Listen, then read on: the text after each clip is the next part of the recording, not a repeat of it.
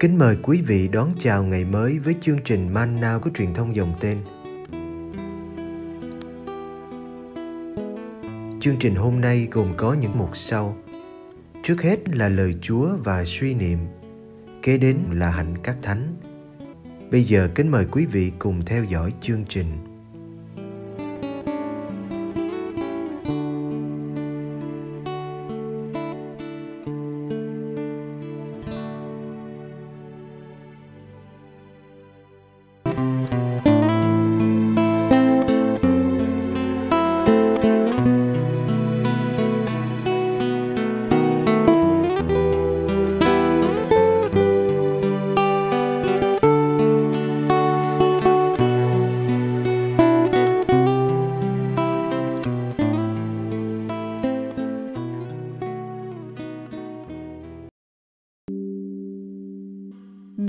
Phục sinh Ngôi mộ trống Do An chương 20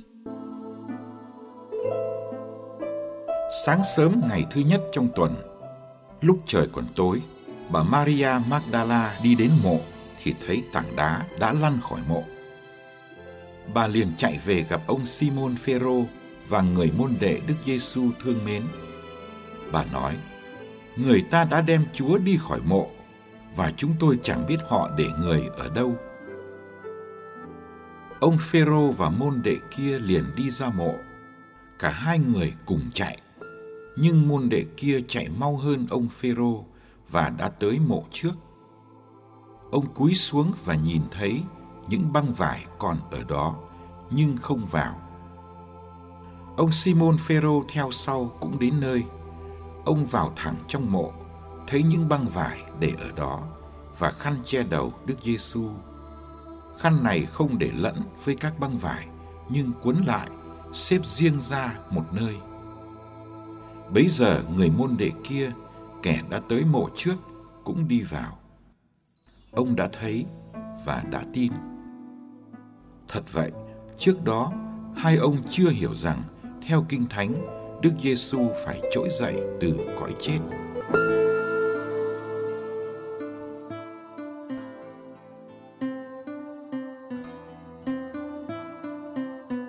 Bài tin mừng này được đọc vào buổi sáng Chúa Nhật Phục sinh, khi tử thần vẫn tác oai tác quái trên thế giới.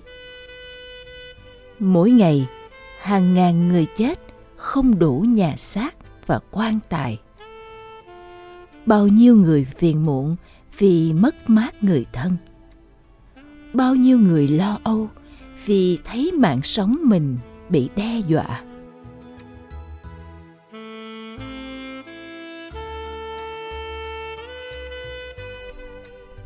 bà Maria Magdala cũng đã trải qua những thời khắc kinh hoàng. Bà đã đứng gần thập giá của Đức Giêsu chịu đóng đinh.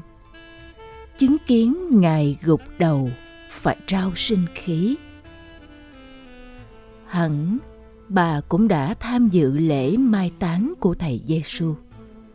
Ngôi mộ mới của thầy nằm trong khu vườn mà bà biết rõ. Maria không thể nào quên được buổi chiều thứ sáu ấy. Cái chết bi thương của thầy trên thập giá vẫn in hẳn trong trí nhớ. Bà hiểu mình đã mất thầy thật rồi, người thầy đã giải phóng bà khỏi tay bảy quỷ.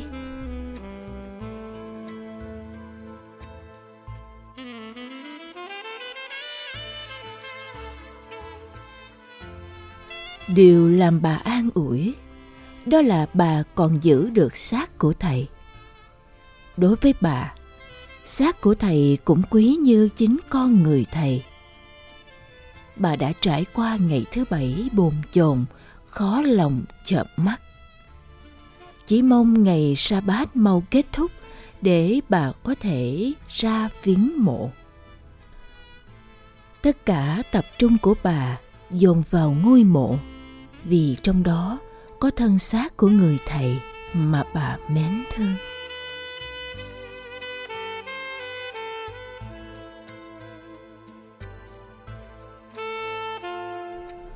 Buổi sáng tinh mơ ngày thứ nhất trong tuần, bà đã vội vã ra mộ. Điều bà không dám ngờ đã xảy ra.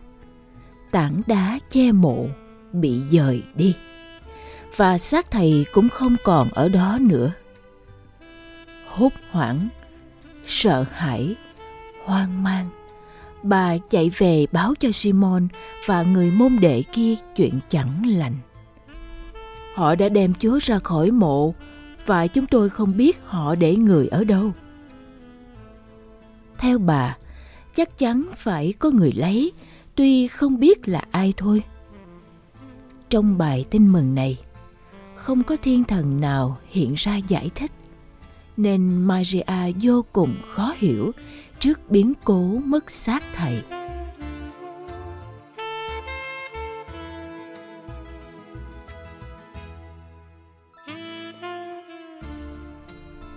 Bước chân chạy của maria đã kéo theo bước chân chạy của hai môn đệ. Vì tình hình quá căng thẳng hai ông như đua nhau chạy cho mau. Mỗi người đến, nhìn vào mộ, đều thấy một điều gì đó. Bà maria chỉ thấy xác thầy mình không còn đó. Người môn đệ chúa thương đứng ngoài, thấy những băng vải. Còn simon phêrô thì vào trong mộ, thấy những băng vải cùng khăn che đầu được cuộn lại và xếp riêng ra một nơi cuối cùng người môn đệ kia cũng vào mộ ông đã thấy và đã tin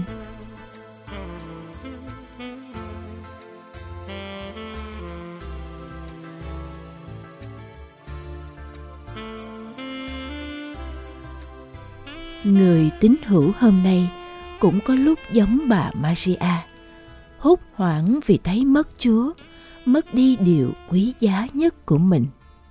Ai đã lấy Ngài đi, để lại ngôi mộ trống trơn lạnh lẽo.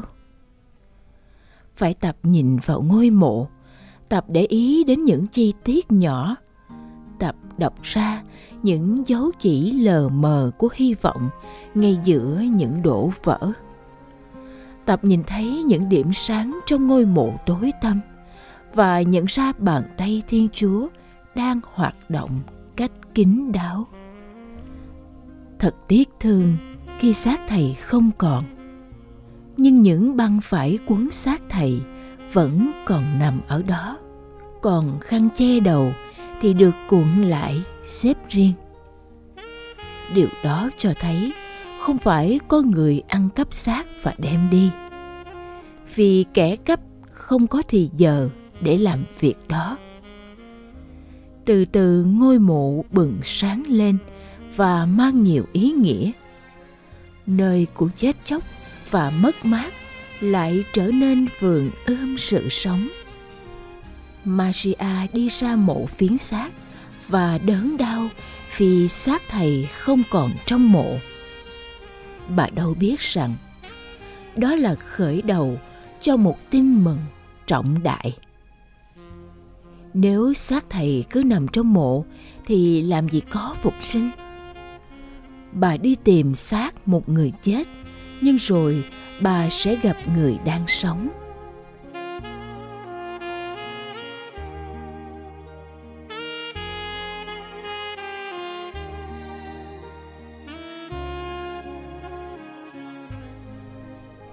trận dịch năm nay đem lại nhiều chết chóc đau thương bao nhiêu nấm mộ đã mọc lên vội vàng có hy vọng nào từ những nấm mộ không? Đức giêsu đã được phục sinh, nhưng sau nạn dịch này, thế giới có được phục sinh không? Sự tàn phá của virus trên mạng sống con người đòi chúng ta phải chung tay xây dựng một thế giới tràn đầy sự sống. Bảo vệ rừng, ngừng xây đập không phí tiền chạy đua vũ trang, làm sạch lại bầu khí, làm xanh lại bầu trời, làm trong lại dòng sông. Cơn dịch này nhắc chúng ta về những giá trị bị lãng quên. Đòi người ta điều chỉnh lại tương quan giữa người với người, giữa con người với thiên nhiên và giữa con người với đấng tạo hóa.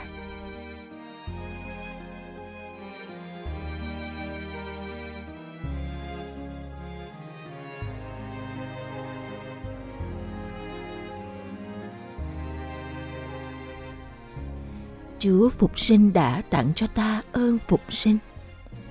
Nhưng để hưởng ơn ấy không phải là chuyện tự nhiên hay đương nhiên. Chúng ta sẽ chẳng nếm được niềm vui sống lại nếu cứ lây hoay ở trong ngôi mộ của ích kỷ và khép kín.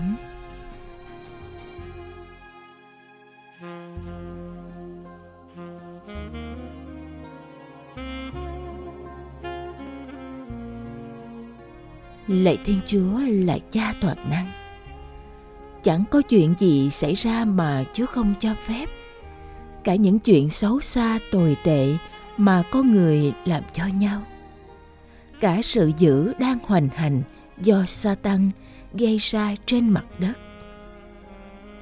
Nhiều khi chúng con không hiểu được tại sao Chúa lại cho phép xảy ra những chuyện như vậy. Nhưng chúng con tin rằng đối với ai yêu mến chúa, mọi sự đều đem lại điều tốt cho họ. Chúng con tin rằng, những gì chúa cho phép xảy ra đều vì yêu thương chúng con và vì ích lợi của cuộc sống vĩnh hằng của chúng con. Chúa đau đớn khi phải dùng roi mà sửa dạy như người cha sửa dạy con mình để mong con nên người xin cho chúng con nhận ra điều Chúa muốn nhắc nhở để cải hóa bản thân và điều chỉnh đời mình cho hợp với ý Chúa. Lạy Thiên Chúa là cha đầy lòng nhân ái. Trên đường về quê trời, Chúa muốn cho chúng con trải qua những thử thách cam go như bệnh tật, khổ đau và cái chết để chúng con nên cứng cáp và trưởng thành xin cho chúng con đừng nổi loạn trước thử thách nhưng biết nhìn lên Chúa Giêsu chịu đóng đinh trên thánh giá để biết cách nhẫn nại và giữ vững niềm hy vọng kể cả khi thấy Thiên Chúa vắng bóng, thinh lặng hay khoanh tay. Ước gì cơn dịch bệnh làm chúng con ý thức sự bất lực của mình để tha thiết cầu xin và tín thác vào tình yêu Chúa. Ước gì khi Chúa cho cơn dịch chấm dứt, chúng con lại thấy sự sống của Chúa chiến thắng vinh quang. Amen.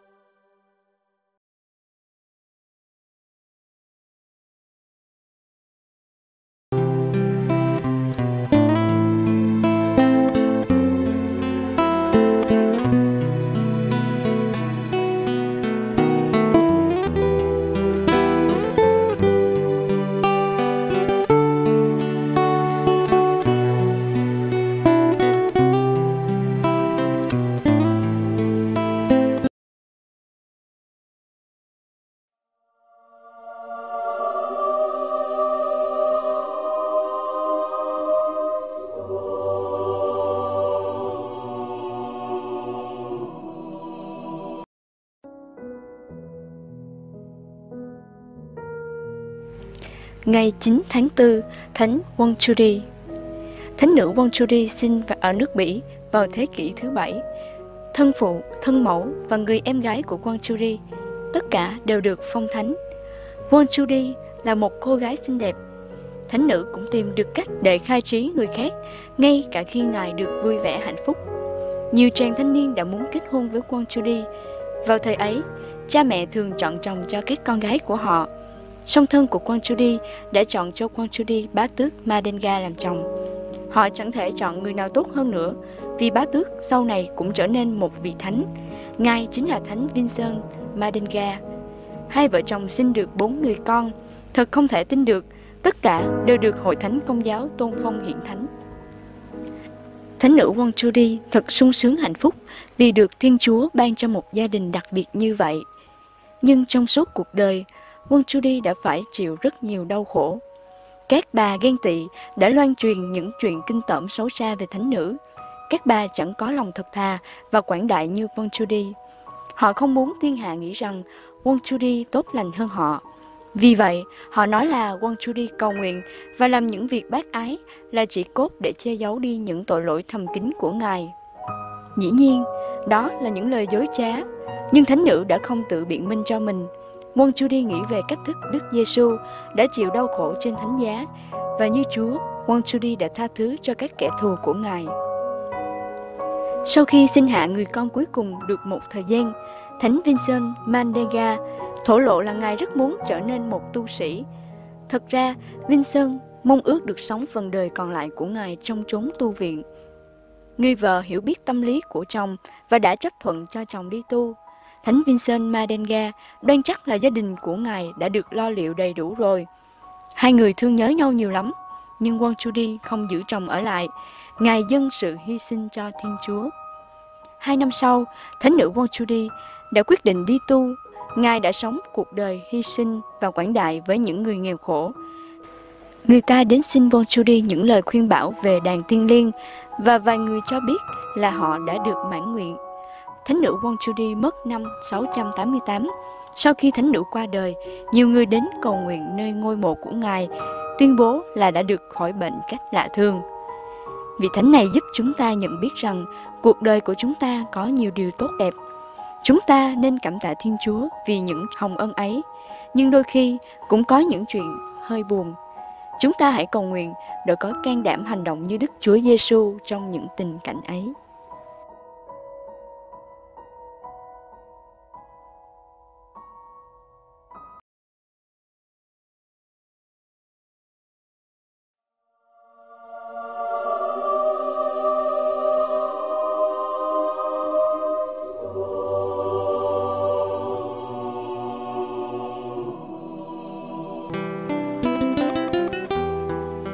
Cảm ơn quý vị đã theo dõi chương trình. Kính chúc quý vị một ngày mới tràn đầy niềm vui và ân sủng của Chúa và mẹ Maria.